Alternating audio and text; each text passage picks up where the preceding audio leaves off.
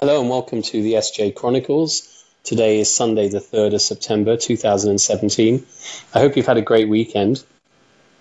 I want to just pop in and record a segment um, prompted by what we did today. So, today, Layla and I went to visit um, a farmed animal sanctuary called Friend Farm Animal Sanctuary, I think. Uh, it's in sort of the border between London and Kent, um, southeast of England.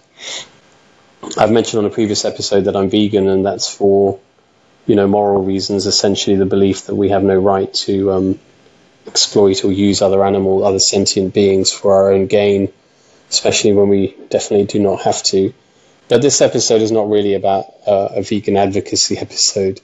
Um, it's more about what the the day kind of symbolized, really, for me.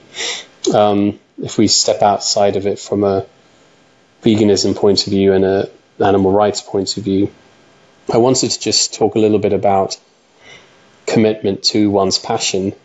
Um, so the story around the sanctuary is that it was founded by a, a woman called Mariam. I'm not sure exactly when, but quite a few years ago. And then she met her partner, who became her husband, Mark, and he's been on the sanctuary for about 14 years. Um, and the story around how they met and how he came to be there he was a meat eater beforehand and very quickly became vegan, but I won't I won't go into that. Um, and so Mark and, and Mariam basically have run this sanctuary every day for the last 14 years, longer before that for Mariam. And then Mariam sadly died um, last year. And she's actually buried on the site, and Mark continues to run the sanctuary on his own. And as you can imagine, you know, running an animal sanctuary is a very, very um, busy and kind of re- relentless thing to be doing because the animals need to be cared for, and that's going to be all all day, every day, forever, essentially. And Mark obviously bears a huge amount of the burden himself in doing that, and he gets help from volunteers, and he has, um, you know, one person in particular that helps helps out, and volunteers that come from time to time. But you know, it, it was a real kind of um, we we went and basically spent a couple of hours there, and Mark walked us around and introduced us to all the animals and told us a lot about his ethos and philosophy. Um, you know, and essentially it's all driven by the passion and the commitment to what he is doing.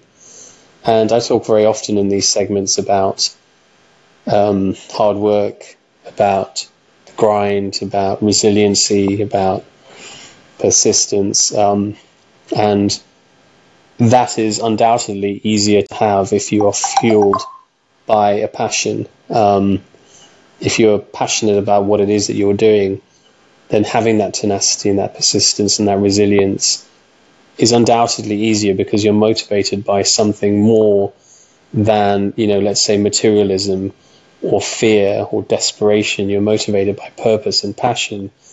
And, you know, um, people often say, find your purpose and pursue your purpose, pursue your passion if you can. And, you know, someone like Mark, he's not going to be a wealthy man.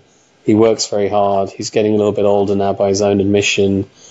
And it's a daily thing, and he bears the burden and the responsibility essentially on his shoulders after his wife died. Um, wonderful, wonderful guy, really friendly. You know, we sat outside in the sanctuary and had some tea.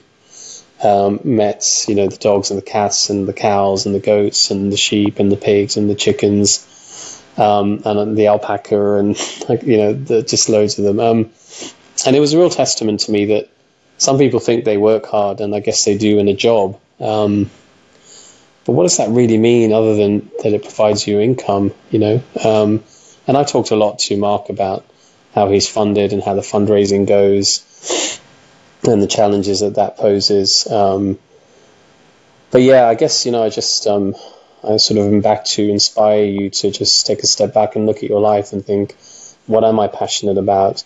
And what have I always wanted to do that I thought I couldn't do, but maybe I can do it. Maybe there are solutions. Maybe I don't even know what the solutions are. Maybe I should at least spend some time trying to find out what they are before I think it's all hopeless. And maybe I need to be not so held back by fear. Um, you know, because there may well be a way, and persistence often wins out. So find your purpose and your passion and pursue it. I'll catch you tomorrow. Take care, chances, be compassionate, live in a beautiful state. Bye.